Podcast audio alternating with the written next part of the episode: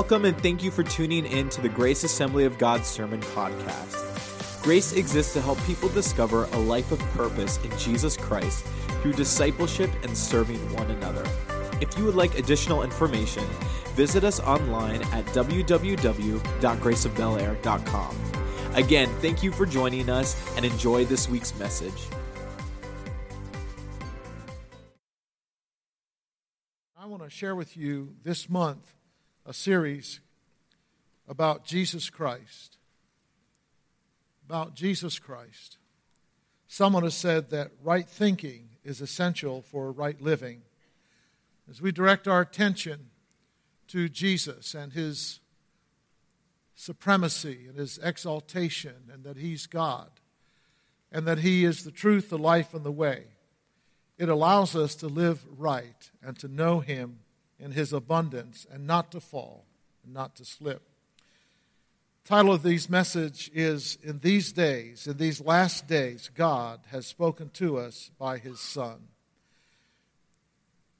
Jesus Christ, there's 200 and some names for him in the Bible.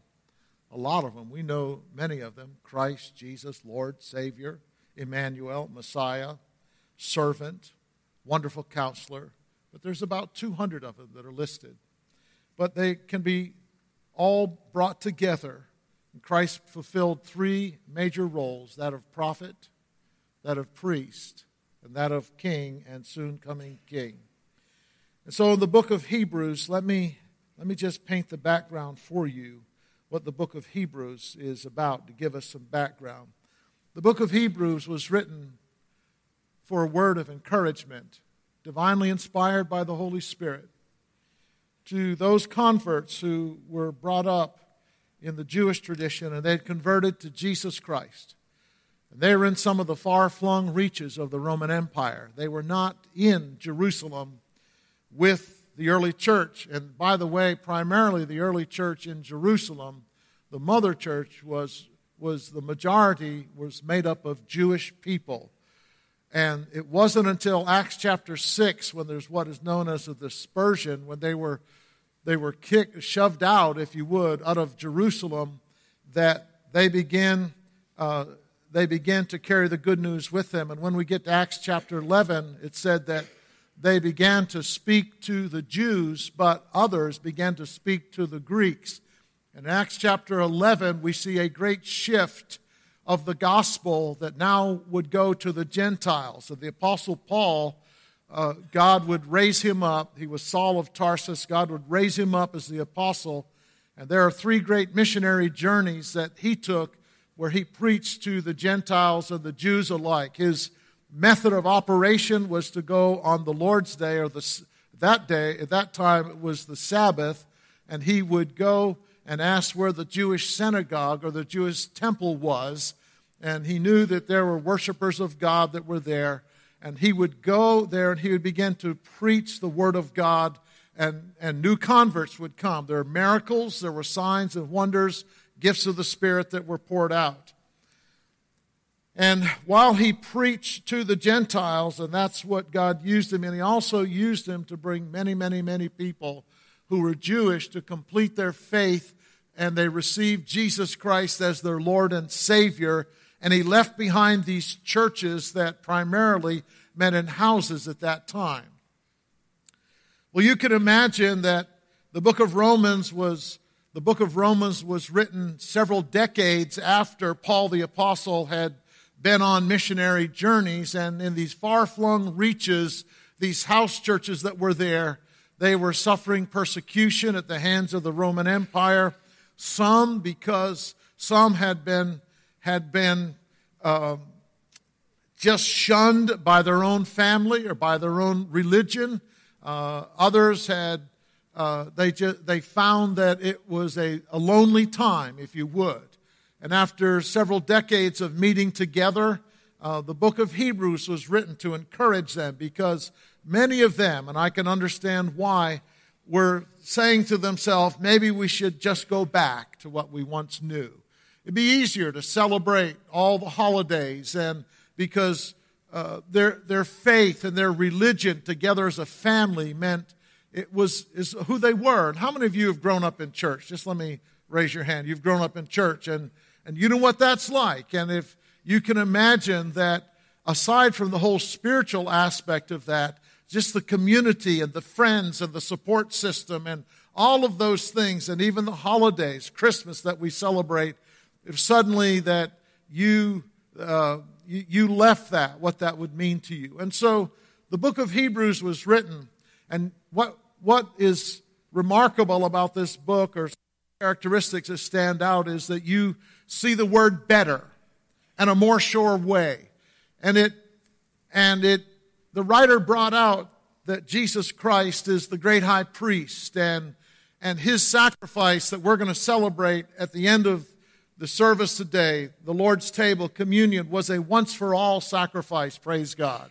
And it comparing to the old ways that the writer said that if the blood of the blood and the ashes of bulls and goats could not purify or purified us to a certain extent, how much more could the blood of Jesus Christ, who offered himself once for all as an eternal worship uh, sacrifice, how much more could he cleanse our conscience to worship the living God? So this word came, and it came as an encouragement to them. But today I find some similarities because while in America we have a lot of freedom to gather and to assemble, yet we've also seen our values, our spiritual values that at one time were taken for granted, we've seen them eroded away, and we've seen attacks upon ourselves. It's recently, this is one of the manifestations that's come about it, about all the reports of, of uh, the misuse of power and to, to elicit uh, sexual alliances, abuse, assaults, and all that. And uh, just, it's a terrible thing that has happened. And, and all I can say, I, I, I hope that everyone that's coming forward is doing it for the right reasons and, and it's not the wrong reasons. But we live in a day and age that exalts ourself and righteousness is not really on the front burner for most people. When I was a kid, and some of you remember those days, uh, in fact, there's a lot of you remember those days, that sex outside of marriage, everyone knew it was wrong. We also knew it happened, but everyone knew it was wrong. We knew it was wrong. And if you did that and you got caught, it was at your own peril. And then it moved to that, well, as long as it's between two consenting adults, then it's okay. It's none of your business. And then it went to sex between people of the opposite sex. And now it's gone to, uh, you name it. I don't know where this thing is going to end. But what I know is this. We've watched the downward regression of, as a people as we've moved away from God. And now everything is, it's like all bets are off. And we've, we've, uh, we've been under the influence, our educational systems. And by the way, I am for education. If you want to be an engineer, go and get your education. You want to be a pastor, go and get your education. Learn everything you can from people that know more than you do. Can someone say amen? But, but, there have been two great schools of thought, and just bear with me for a moment because I, I it's important to me and I, uh, and hopefully to you that one of the great influences in American society has been what is called naturalism or modernism. And modernism or naturalism is that everything is natural and there's no supernatural. How many are aware of that? And so modernism is the scientific mind that came out of the West that says if you can't quantify it, it can't be. In other words, in other words, if I can't read, thus, that must mean that there's no such thing as a book. How about that? All right? And so we just ignore that whole thing. And we've suffered under that. It's been a couple hundred years. And uh, science, not science, but scientism. And there is a difference, by the way. My daughter's a PhD. She's a scientist. She loves God. She's sold out to Jesus. You can be a scientist. How many know what I'm saying? Without being in what they call uh, in the field of scientism. The field of scientism believes that science is the answer for everything and there is no God. That's what scientism is about. But then, beginning in the, in, in the 1990s, we, uh, there was another terrible, terrible outlook, a narrative of life that came into our way of being. It was called postmodernism. And postmodernism went beyond modernism. Modernism said there is no God. Postmodernism says there is no truth. You can read Romans chapter 1 and you can, you can, you can follow along and see where this thing leads. If there is no God and there is no truth, truth is only what I determine it to be and what my friends say it to be. Everything is up for grabs. And, and we are witnessing that now in the United States of America. Everything is up for grabs. And, and I want to share with you, I just felt this, the Lord impress in my heart that this is the time that we look at Jesus Christ that He is King of Kings, that He is Lord, that we can build our life upon this solid rock and we don't have to be ashamed or make apologies for this. I've watched the results of violating the Word of God and His great love for us, and I don't want any part of it. How about you? I want to follow the Lord Jesus Christ and know His love and know that He speaks to us. So I want to share this series with you. God communicates to his people because he loves us. In the Old Testament, he communicated in three ways before Jesus Christ. One was what is known as theophany. A theophany is simply a temporary visible presence of the glory and presence of God. That's what a theophany was. He also communicated through the prophets and by miracles. Let me give you an example of a theophany. Remember when the three Hebrew children were in the fiery furnace? And they, they said, heat it up seven times, make sure no one gets out of there. They said, the king said, now go tell me, are they dead yet? The guy came back scared to death. And he said, there's not only three, but there's four. And one is like the son of God. He's walking around there in them. All right. That's called a theophany. That's the theophany. The cloud by day and the fire by night. That's a visible reminder of the presence of God. God spoke through miracles and he spoke through prophets, Isaiah and Jeremiah. And by the way, what the, the prophets did, they, there's a number of things they did, but I want to say this that often the prophets spoke, they were weeping as they spoke.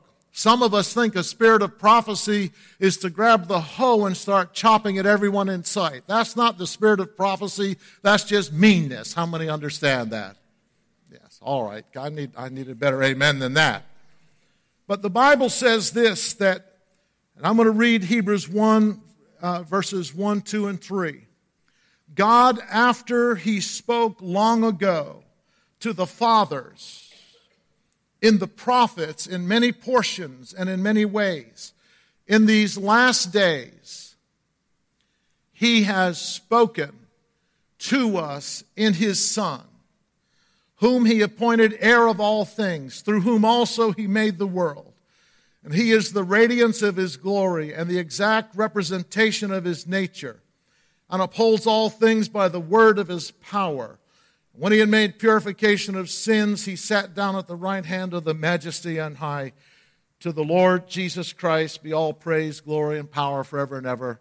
Amen. Praise God. I want to encourage you this morning to build your life upon Jesus Christ and a relationship with Him.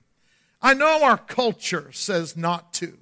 And I know there are some consequences, temporary consequences, that seem to be good if we're not a witness and testimony for the Lord. But they're only temporary. The culture that we live in is like they're living on spiritual credit, and instead of saving for their retirement, eventual retirement one day, which is eternity, it is appointed unto man once to die, and after that comes the judgment. That's what God's word says. It's like saving for retirement and paying into Social Security.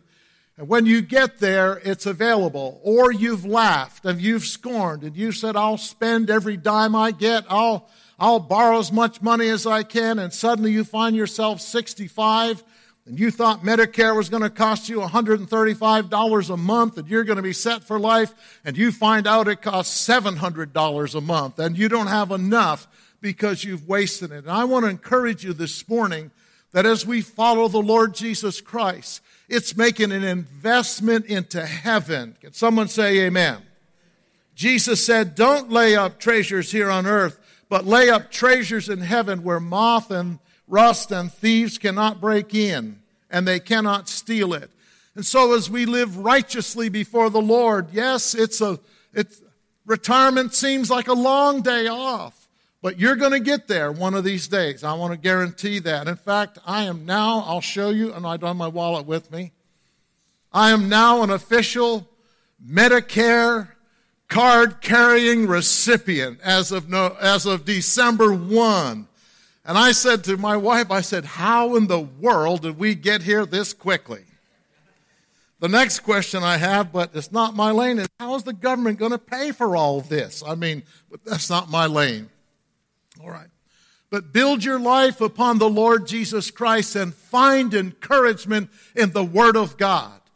Don't follow the culture of this world where truth is up for grabs and there is no Savior that speaks to them or to you and to me except the spirit of this age who is motivated by the devil himself that Jesus said is a liar, a murderer from the beginning, and he's the author of confusion. Can someone say amen?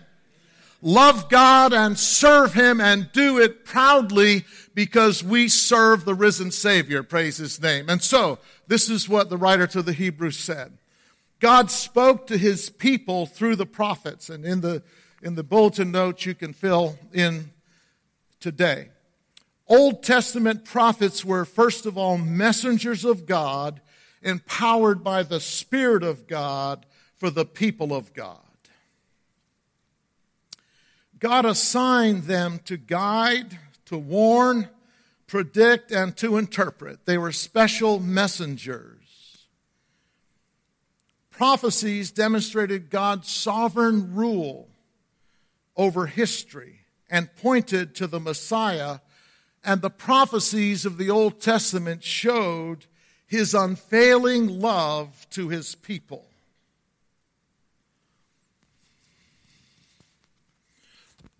Most religions have special people known as prophets or seers or shamans or witches or priests.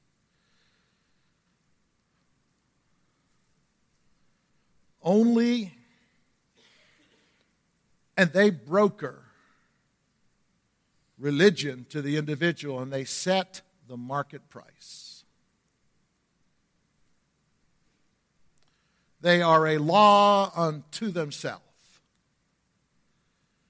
It's only God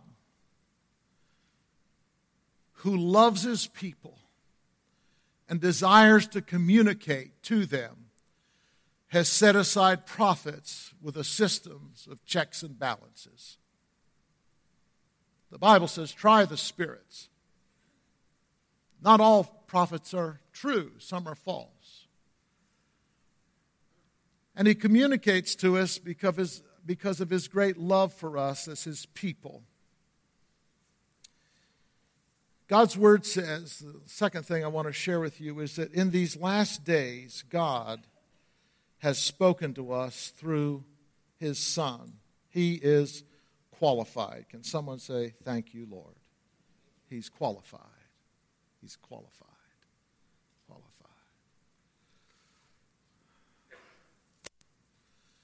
I want to encourage our hearts today to listen to the Spirit of Jesus, which is the Spirit of prophecy, through His Word.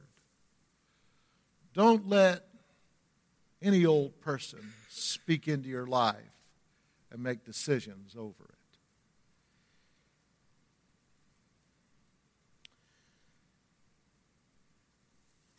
Verse 2 and 3 In these last days he has spoken to us in his Son, whom he appointed heir of all things, through whom also he made the world. And he, the radiance of his glory and the exact representation of his nature, and upholds all things by the word of his power.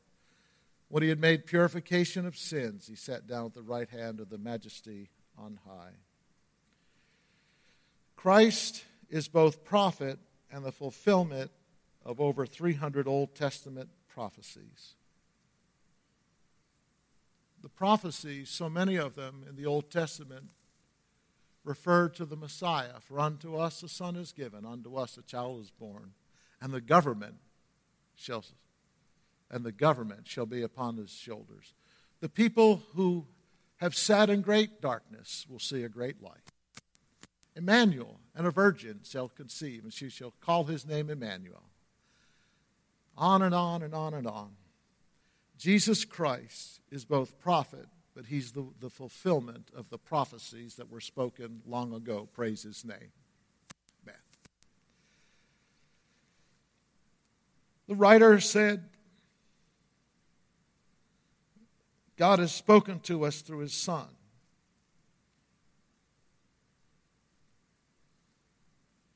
I don't know about you, but that blows me away. Through his Son.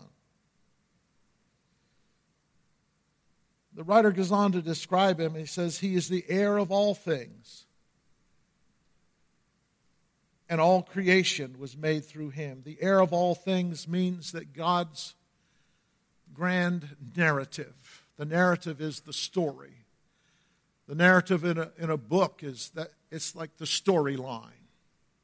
Uh, last week I mentioned to you about Hallmark movies. How many remember that remark I made about Hallmark movies? It has not slowed my wife down. She doesn't care what I think. Uh, I even watched one myself this week.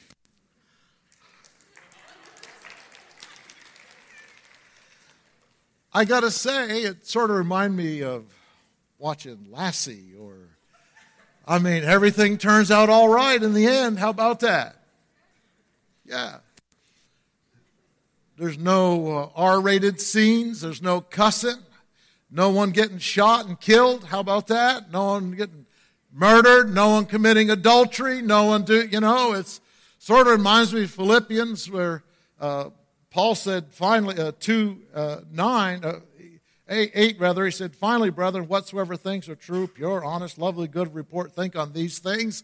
I don't know that he had Hallmark or Walmart uh, movies in mind, I don't know, but it, it I, I won't make fun of them anymore very much. I just, I don't have to watch them, though. Let me put it that way. All right. Uh, by the way, Clemson played Miami last night, or I should say, Miami played Clemson, and for the South Carolinians among us, namely to wit the Rogers, uh, they're feeling mighty good this morning. It was a total beatdown of University of Miami, and so I watched some of that instead. Now let me get back where we are. But Christ is the heir of all things. And what that means is that in the narrative, it's the storyline. And so uh, I asked my wife and daughter, I said, Well, what's the story going on here? And they looked at me like, Not now. Like, do it during commercial, you know? And so the commercial, what's the story? No, no, later. The commercial's too interesting, you know? And it's like, but the storyline, and God's storyline for this world is that He loves us, He's made us in His image and humankind made a choice that when God said, You can have anything, but you can't partake of, of this knowledge of good and evil, because only God has the, listen, only God has the capacity to know what is good and evil for his people. Only God. And when we take that prerogative into our own hands, all hell literally breaks loose. God said, You can have everything. But even then, because of his great love, he had planned before the foundation of the world that Jesus Christ, his only Son, would come to die as a sacrifice for our sin. You see, humanity had violated God in a way that was so terrible that it would condemn us to die. And he sent his son, Jesus Christ. And that's what this Advent is all about. Because as you heard on Good Friday, he would be crucified for our sins, but on Sunday, praise God, he'd rise again. Praise the Lord. but it was the once for all sacrifice. That's the narrative of everything that God does. He's not willing that anyone would perish, but that all would come to repentance. And as a church, I think it's so important that we understand God's narrative to this world. That when we take communion and we hold that cracker that's been, and we break that in our, in our, in our, our mouth and in our hands, and we understand that Jesus was broken and wounded for us, that God also calls us to be broken and wounded for this world. We're not the end consumers in this game. How many understand that? This is, we don't live in cul-de-sac Christianity where all the blessings flow this way, but we give it out. And so God's grand narrative is that He would redeem a people who in turn would spread the good news of Jesus Christ. When it says that he is the heir of all things, it means that all everything that God has planned for eternity, Jesus Christ is the heir of those things. Praise God. That all creation has been made for him and by him. Jesus is not simply deliver God's word. He is God's Word. John 1 says, In the beginning was the Word, and the Word was with God, and the Word was God. In verse 4 of Hebrews chapter 1, it says that he has been given a name. And what that means, friends, that the name is, that terminology is reserved only for God. Today, folks, and the spirit of this age want to say that it's okay to have a baby Jesus. It's okay to have a prophet. He's he can be a prophet. It's okay to be a teacher, okay to be a good man. But if the enemy can confuse us concerning the deity of Jesus Christ, that he is God, he is coming again, if he can confuse us concerning that, he can confuse our mind concerning God's plan for you and for me. Jesus, Christ Jesus is God. He is all powerful, all glorious, the only Savior, and the soon coming King. Praise God. In verses 5 through 14, the writer went on to say this in verse 6. He said, Jesus alone deserves worship. Can someone say amen? Yes. He said that he has a throne he has a scepter. That's the, the symbol of power and authority. And he has a kingdom. He made the heavens and the earth. And he's been exalted to the right hand of God, waiting to come back for his bride, the church. Praise his name. Now, I have a question for you. It's not meant to be a threatening question, but in the spirit of this letter that was written to encourage believers what message does God want you to know because of the advent of Jesus Christ? What does He want to communicate to you? Could be something in your strength He wants to communicate. It could be something in your brokenness that He wants to communicate. Some message of love to you in your discouragement or your doubt you might say, What's the difference? I'm just gonna I'm just gonna go back. What difference does it? Who really cares? I'm just going to go back and live like everyone else, like my, like my friends are doing. God's word is written for you and for me to say, don't neglect, don't go back, press forward. It's working. God is uh, there on your behalf. Praise his name. Then in these last days, Christ Jesus is God with us. In Matthew 18, 19 to 20, the words of Jesus were this Go therefore and make disciples of all the nations, baptizing them in the name of the Father, the Son, and the Holy Spirit, teaching them to observe all that I commanded you, and lo, I am with you always, even to the end of the age. God's presence, I'm with you always to the end of the age. This letter that I have that was sent to me and it was, came from our Assembly of God headquarters, and I know the individual that sent it out, and normally they're form letters, but um, he just signed it, and we've been friends. He said, Paul, if you could help in any way, we'd appreciate it. He said, we, we need it. But these people in Baghdad, and in that war torn country, 3,000 evangelical Christians among 37 million need to know that Jesus Christ is with them. They need to know. He's with them because of the church, because of you and me. He's with them because of his presence. In these last days, Christ, as God, has, he demonstrates his power through miracles and transforms lives. And today, he continues to speak to us, to his church, as the faithful and true witness, speaking to the church by his Spirit. That's found in the book of Revelation, where Jesus is called the faithful and the true witness. I want to encourage us today that we have the Word of God, the written Word of God, to build our lives on. But today, Jesus still speaks to us through His Spirit. The Spirit of Jesus is the Spirit of prophecy. He has a word that's a more sure word for you and for me.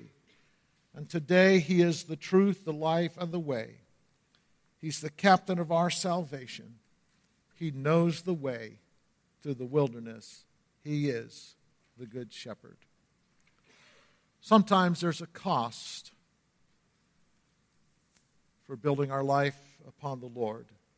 I just recently saw where a member of the U.S. soccer team, who is a follower of Jesus Christ, a very devout follower of Jesus Christ, when they were to wear uniforms that honored a sexual lifestyle that outside of marriage and that God's word absolutely prohibits, she ended up resigning over it. It cost her something.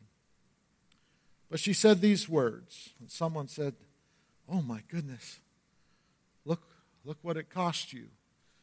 And she said, When we live for the approval of people, we will die when they reject us. Yes, yes, yes. Thank you. Yes, yeah. I want to encourage us as a church that God has called us to be a voice in our community speaking for God. He's called you to communicate, first of all, His love and how we can help. He's also called us to be truthful. There's things sometimes as a pastor that I do because of God's Word. I want you to pray for me. It's not always easy to do the right thing when everyone and the spirit of this age says do the wrong thing. I've learned a long time ago to do the, the right things for the right reasons, not the wrong thing for the wrong reasons. We don't live for the approval of others. We live for the approval of God, that we will be found approved in Christ. And we live in a way to follow the Lord Jesus Christ, that we live righteously before Him. And when we slip and when we fall, we have an advocate with the Father, Jesus Christ. And someone say, Thank you, Lord. Yes. There's no one perfect. None of us are.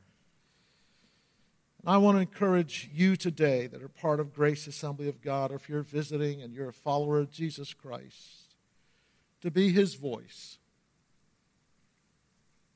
Communicate to your neighbors what God wants them to do. Does that mean does that mean if someone is doing something that God's word doesn't approve of, that you go up there and that's the only thing you have to do? You shake that bony old finger in their face and say, unless you do this, God's going to get you, turn or burn. No, that's not what that means. That's not what Jesus did. How many know if they won't hear you, you'll never win them unless they hear you? And you catch more flies with honey than you do vinegar. But truth is truth. So I want to encourage us to be the voice of Jesus. Jesus faithfully speaks to his church, but he wants his church to be faithful in these days. Faithful to him, faithful to our Lord, faithful with what he calls us to do. Simon is here, Masumbuko. Simon's over there from Africa. He gave a wonderful testimony Wednesday night. Um, and all I could say when I heard it, I say, well, they can do that in African cultures. It doesn't fly too well here. But I praise God for his boldness. But he works with an individual who has idols in their home and things like that. And Simon said to him, but he's made a friend of him on the job. He said, That's not right. Those are false gods. There's one God in heaven. And the man said, I didn't know. I didn't know.